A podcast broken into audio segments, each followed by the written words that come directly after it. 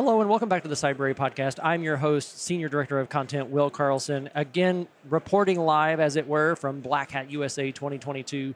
I have the distinct privilege of being joined today by Lance James. I'll let Lance give himself a little bit of an introduction, but a really close compatriot, as it were, of our very own Dave Maynor from the CTIG team, Yep. who unfortunately can't join us today. So Lance has been relegated to being stuck with me, but I'm sure we'll soldier through and have a great conversation. Lance, um, tell us a little bit about what it is you do and uh, you know kind of why you're here, what you're hoping to get out of the show. Yeah, so um, I'm the CEO of a company called Unit 221B. It's pretty much just a conglomerate of the most amazing people I've run across in the last uh, 25 years working with and stuff, and they all have very specialties. I mean, our lawyer wrote the CFAA, the Computer Fraud and Abuse Act.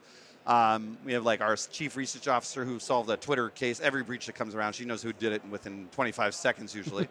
um, and so she cap, you know, tracks and disrupts bad guys and, and, and stuff. And then um, we also have like an offensive engineering team, and we do also cool research. Like we're working on a ransomware vaccine, and I mean like not like a vendor, just like how do we actually solve these problems? So we try to put together like just really on edge hackers, and then we're like 36 people now. We're organic, we're growing.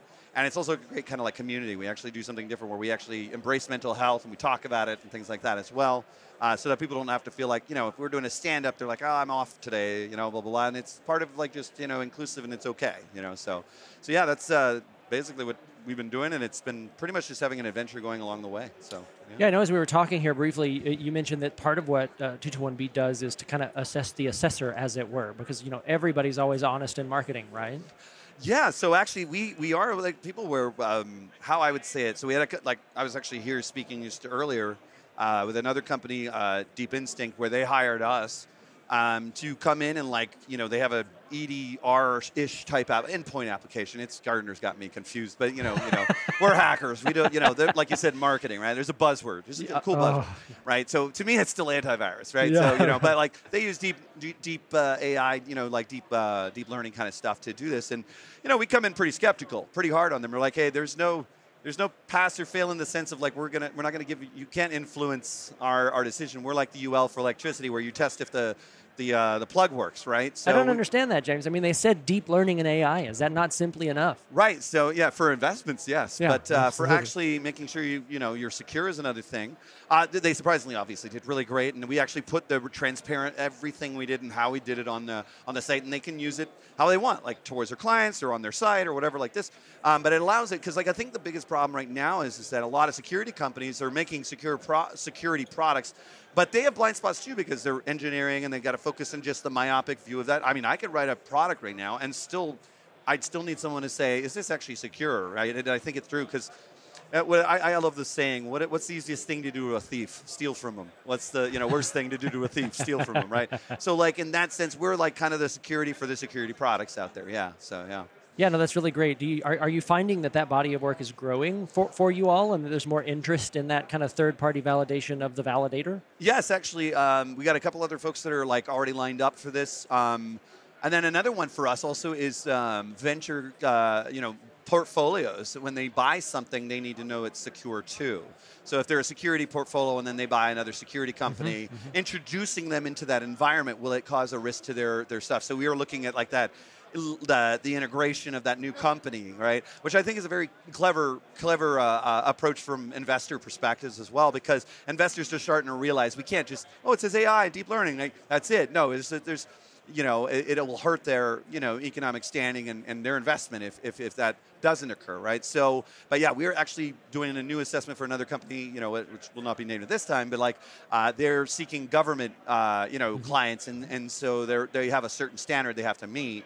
Uh, and so that's where we come in and, and give them a full transparency report, which they can include to giving like uh, major, you know, three-letter agencies out there. So, Yeah, no, absolutely. It's interesting to hear you talk about, um, you know, kind of doing that for that uh, M&A work, mergers and acquisitions work, right? So you're an acquiring company, you get this organization. They said they were safe. They had an audit report that they were safe, and all of a sudden you roll them into the company, you connect them up with everything as you And do, and then they've got a breach in yeah. their support staff, which Yep. was a recent, one, relatively recent one. Right. We merged these companies, the support staff, this third party thing that we didn't even know was loosely a, vesti- a vestige that was connected, and now all of a Yep. sudden it's rolled back up, and the acquiring company has to hold the bag on the breach for the bad security posture of who they just bought. dead on will. It's like it's it's uh, yeah, it's, it's it's a good market to be in, and I'm glad that they're thinking about that. I've been having some great conversations with some uh, investor companies because uh, I'm also you know, it's me personally, I'm on some boards, you know, and, and things like that, just as my own personal investment of security and wanting to influence the the space.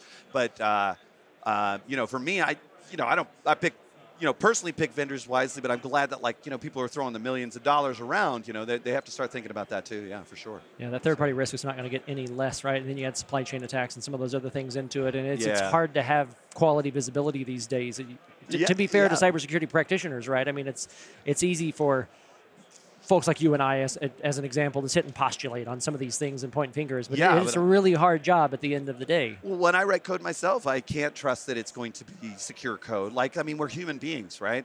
And uh, and that's that's the that's the big challenge, right? Is is that I'm working on um, some some cool stuff in the think tank, and you know, because like as a CEO, when I have some spare time, I'm of course you know being a hacker and coding stuff and playing around but it doesn't mean that it doesn't have a buffer overflow or it doesn't have some kind of like problem with it or things like that that I haven't, you know, it's not that I haven't thought about it, but I'm, I'm, I'm myopic. I'm focused on building out this prototype or building out this idea.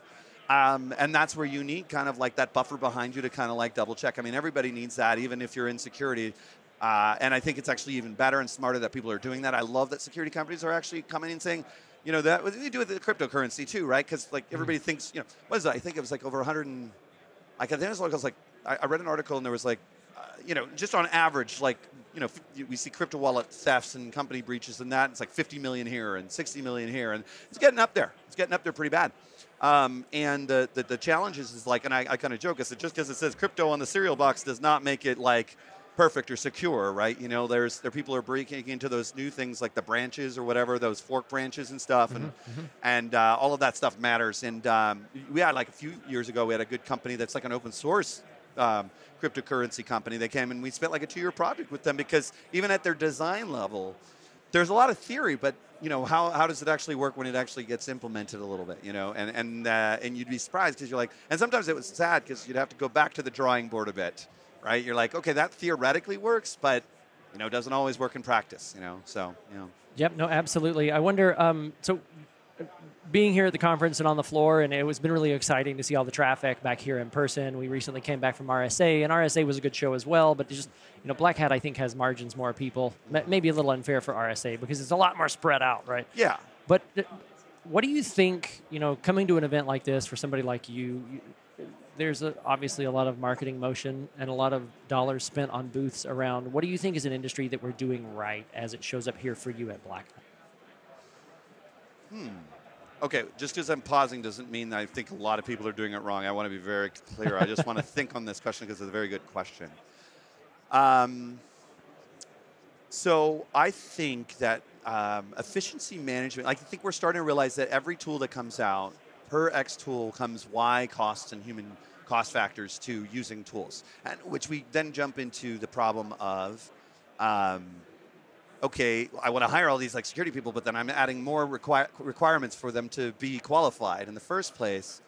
Um, and I think, you, look, I've been in this game for 25 years, and I'm telling you, I, I get overwhelmed with the amount of knowledge that is coming out of the, the bat. Mm. So I do think, um, but we're finding what I, I'm going to say it more of a broad answer to this. I don't think there's a specific area. I think that training, I've seen, okay, let's talk DIA, diversity, inclusive, and equity, and yeah, all yeah. that stuff, right? Right. For years on end, and I, am not saying it, it's it's again a systemic issue. It's not saying anybody's done anything on purpose or wrong. But what I'm saying is, is that the training schools out there coming out, so you guys too. I mean, like I think are awesome. And I've noticed, like now I have resources. So if I, I, I do, a, I run an elementary school inside of our company, and I say yes to everybody.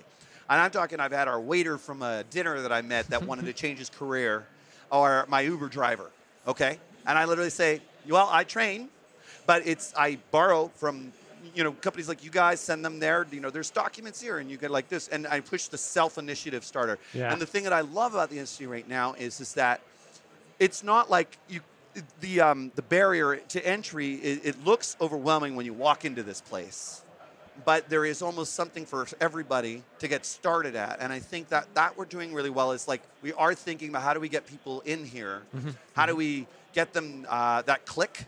You know, how do we train them on code? How do we do this and that? So that if they needed to do a quick change in their career, yeah. right? You've got the great resignation going on. You've got DIE programs everybody's trying to be, you know, more aware of.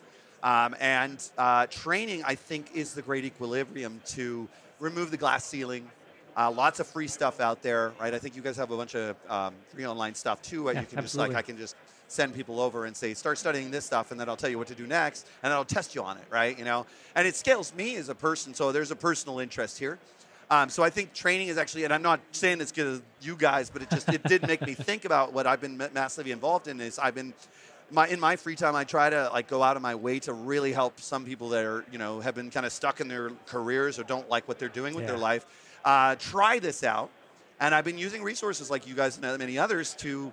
To, to it and it's working and, and I'm everybody has a click at some point because what, what it used to be in the hacker community is almost this lie that we had to be brilliant hacker edgy people and stuff no it's a field it's a field. It requires focus, persistence, training, learning, you know, creativity, all this stuff. And some fields people are just not going to like or make, you know, before, and that's fine too.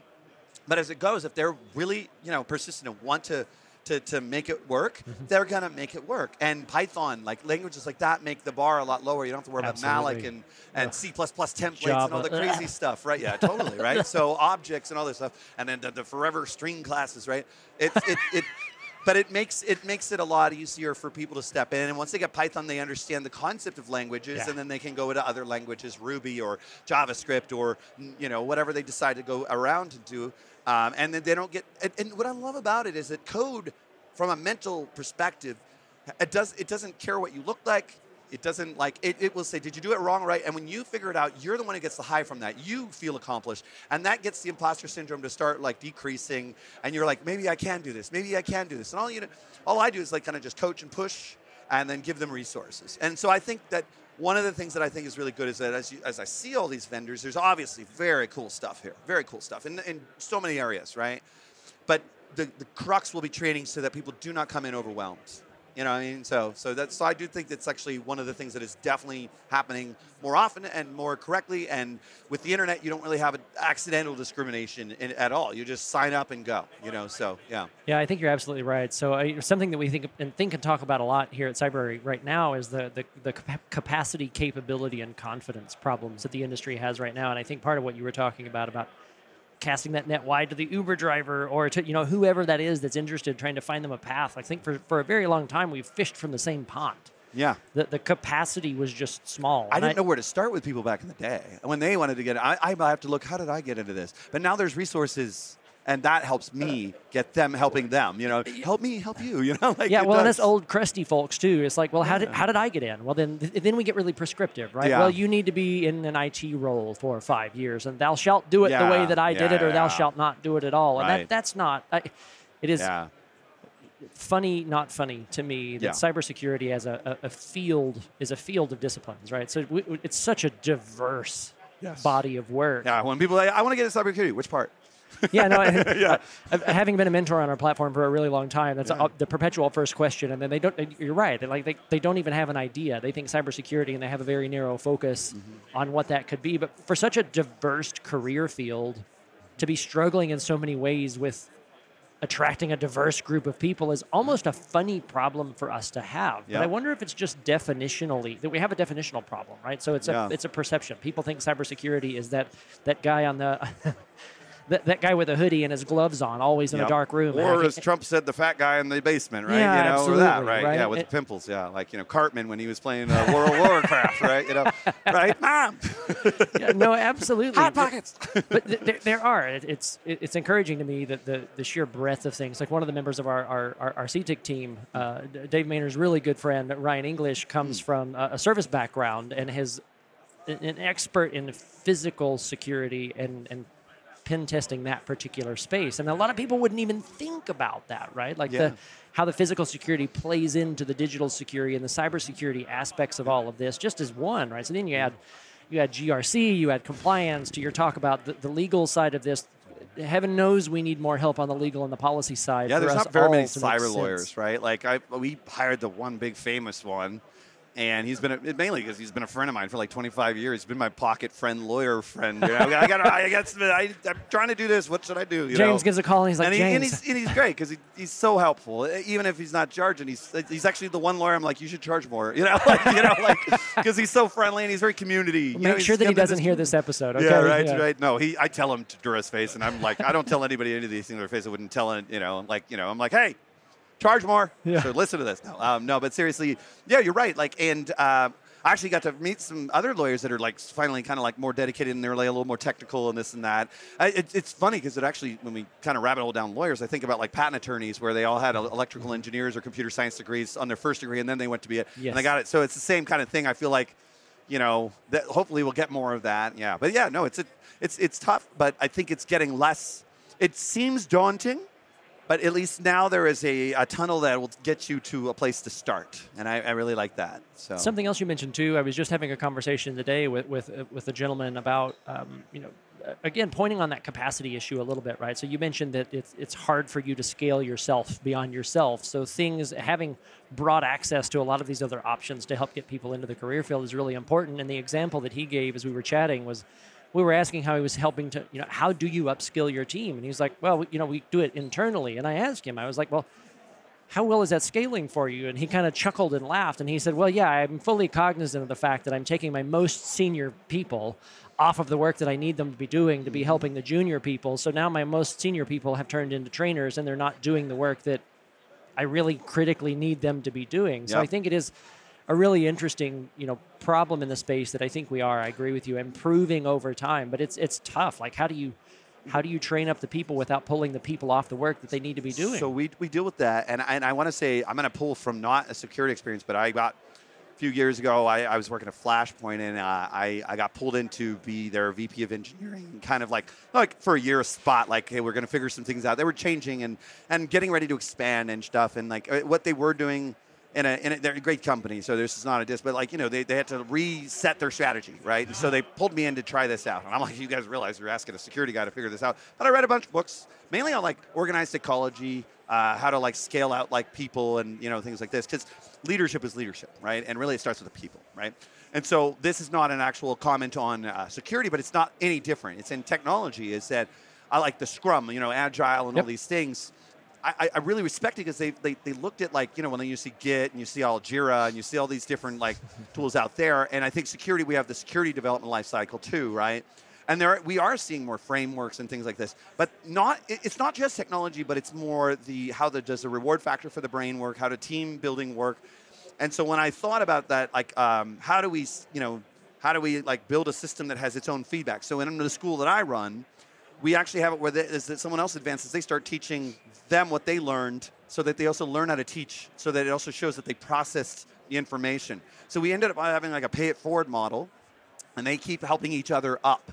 And this is within the junior world because, of course, we have videos and other things that we've recorded to, like, if I go, yeah, yeah. in my spare time, I'll do the video and train them on a cool thing like MITM proxy or like how to do ARP poisoning or, you know, whatever it is, right? Yeah. And, uh, but like Hack in the Box, Try Hack Me, also those systems, Code Wars, they all like kind of like automate some of the scale. You guys like, do the same, right? So, like, um, and so there is ways to scale it, but some of it is not tech. It's organized psychology, right? It's it's stepping back. Like for instance, I have a system within in place, and part of it we also accept mental health, right? We think about the mm-hmm. the that thing. We have a neuroscientist on staff that actually understand how people deal with dopamine and reward, right? And we consult with her a lot to like say, well, how do I best affect this? So like for instance, some of our most brightest you know, have ADHD, you know, which comes with the territory sometimes, yeah, right? Heck, our entire technology industry might create that in our brains sometimes, right? So, um, so we have like commit to threes. Like, you know, you can only commit to three things a day and nothing more, right? And you learn how to not overwhelm yourself. So we have little, you know, things. But I borrowed it from all agile engineering and my learning lessons of how team psychology worked. And then I'm seeing more technologies thinking about that too, because you know joke from Letterkenny, but if you can be one thing, be efficient. And I think that like more people realizing that that to stay in this market in security, you also have to add the UI, the, the user experience and the efficiency aspect. Because we all know like SIEMs, you know, had version one, right? Which is eyes on glass and lots of things coming at me. And now we have prioritization and orchestration and SOAR. And like, so we're evolving, seeing these problems and going and at least putting Uh, you know, when we look around, we see a feedback loop that is going, okay, there's another company now that's thinking about that little problem, and there's so many problems to solve, and that's what's great about it, you know. So. Yeah, something great you mentioned too. I know that we, that I've encountered this a number of times as a mentor previously on Cybrary before being here full time. But that's that how often junior people don't think they have anything to offer back. The imposter syndrome. Yeah. And I, you know, I always encourage folks that there's always somebody that knows more than you, mm-hmm. and there's always somebody that wants to be where you are.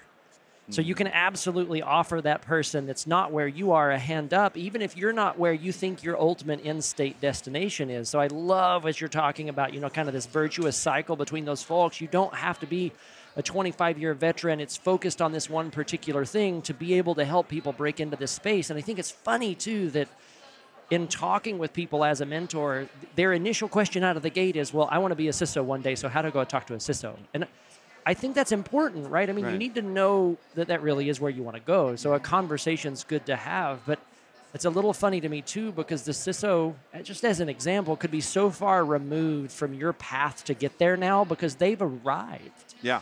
So I, am a strong advocate for absolutely know where it is that you want to go, but play just above and below where you're at. Be fluid with it too, right? Yeah, yeah. Because I did, dude. Every time, so I, my personal system as I've gotten, you know, lived through the security life is when people ask me, how'd you get her? I'm like, I have no idea, right? Like, I'm going to be honest. I, I'm like, I have no idea, right? You know, and tomorrow I don't know what's going to happen either, but I'm along for the ride. And there's an aspect of adventuresomeness to this. I, and, and actually, and I know we're not on camera, but like uh, on my left arm, I have in Japanese, it says beginner and it's a it's a reminder for me. And I also like push this concept inside of our, the school, uh, and that's why I like doing like taking a beginner and having them teach, and then like doing this thing uh, in martial arts or in like even in some practices of Buddhism and stuff in Japan. It's called Shoshin, the beginner's mind, and, and there was a Zen master uh, that was brought Zen to the West, and he was saying, in the expert's mind, it's always full. In the beginner's mind, there's always something to learn.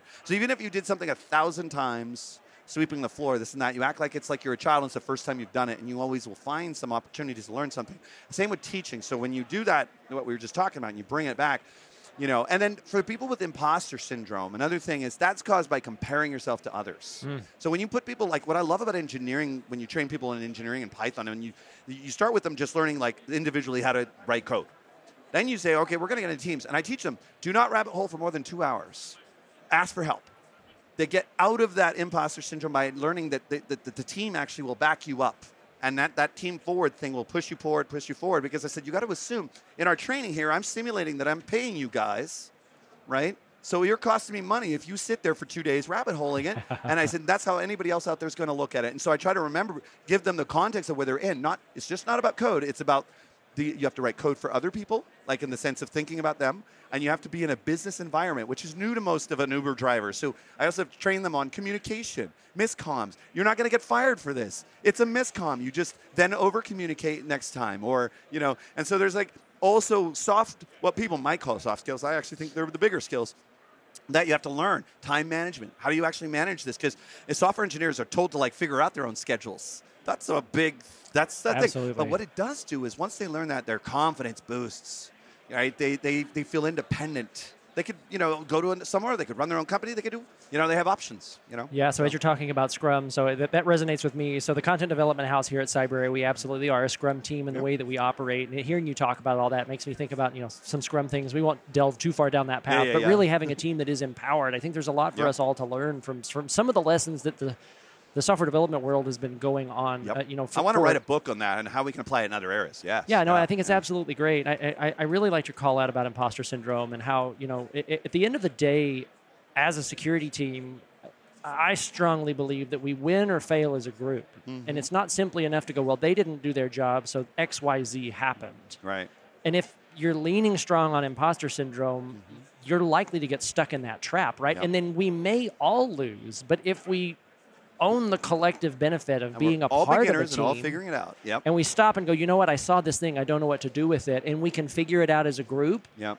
Then we all win together as well. So I, I don't.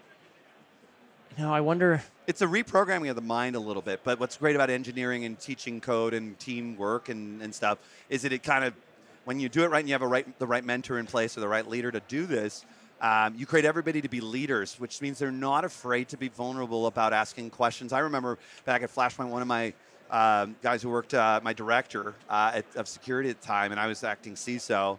He's like, you know what I love about you guys? I get feedback from my folks. He goes, I love that you're not afraid to go, I don't know what that means, in front of an entire crowd of people. And I'm like, well, I don't, right? You know, so like, I'm like, what is it going to help me if I try to act like, you know, I cover that up in my ego and like, you know, we're a team. Like, so the ego has to kind of drop a bit, you know. Um, and I have to be okay with, you know, and I've actually learned as a CEO, if I'm actually okay to say that, or if I'm a VP of engineering and I'm the leader, they become okay to say that. So it sets an example that we don't have to all live that way because if your your boss is not afraid of his things he doesn't know, then that's okay because I'm what did Steve Jobs say years ago? We hire smart people to tell us what to do. We don't hire them to tell them what to do, right? 100%. I think you it's a really interesting self-defeating cycle there, right? Like a, uh, for for somebody to profess to be an expert in something that they're really not, from a security perspective, we should be keenly aware of the fact that what that actually does is that increases our risk. Mm-hmm. I don't believe in the word expert. I think it should be a word we should probably remove out of our vocabulary. It, I mean, the word really comes from the word experience, not uh, that we know everything. It just means that if I, for instance, I have been in InfoSec for 25 years, and yes, that people will probably use that term about me in some areas. But to me, I'm a beginner. I wake up a beginner. I'm going to learn something new today. That's what's great about hacking and like what DEF CON's original days were for and Black Hat and all that stuff is you got in a group with your friends and people you get excited to see once a year and go, guess what I was working on? I got to share it with you. And like, it's not ego, it's like excitement. And it's the same thing. And we're all beginners. And then I like, like I was on a plane and on the way here, and the guy's of course going to DEF CON, and he's like does satellite hacking. I learned so much just sit and listen to him. I'm like, oh, that's so cool. I bet I'm gonna play around and look at this. You know what I mean? And and like they, there's so many diverse areas that we're in now that there's you can't know everything anyway. Yeah, so no, absolutely, and it's better to be like, oh my gosh, I can learn something today, you know? And and I think you're, you're just your self-esteem, your confidence, your you know, when you get past that imposter syndrome, like stop comparing yourself to others. You know, your team, there are going to be strengths and weaknesses and all of it. The idea is that you cover each other's sixes and, you know, Absolutely. And, and that's what it's all about, you know? So, you know. No, that's really great. James, I really appreciate you coming on. I want to be mindful of your time. I'm sure you've got other amazing things to go off and others to talk to here at the conference today, but I appreciate you chatting with me a little bit about this and kind of organically taking this conversation where it went. It's been really useful for me, and I'm certain it will be for our listeners as well. Well, it was awesome. Yeah, Thank you so yeah, much. So, Take care you. and have a good show. All right, you too. Bye bye.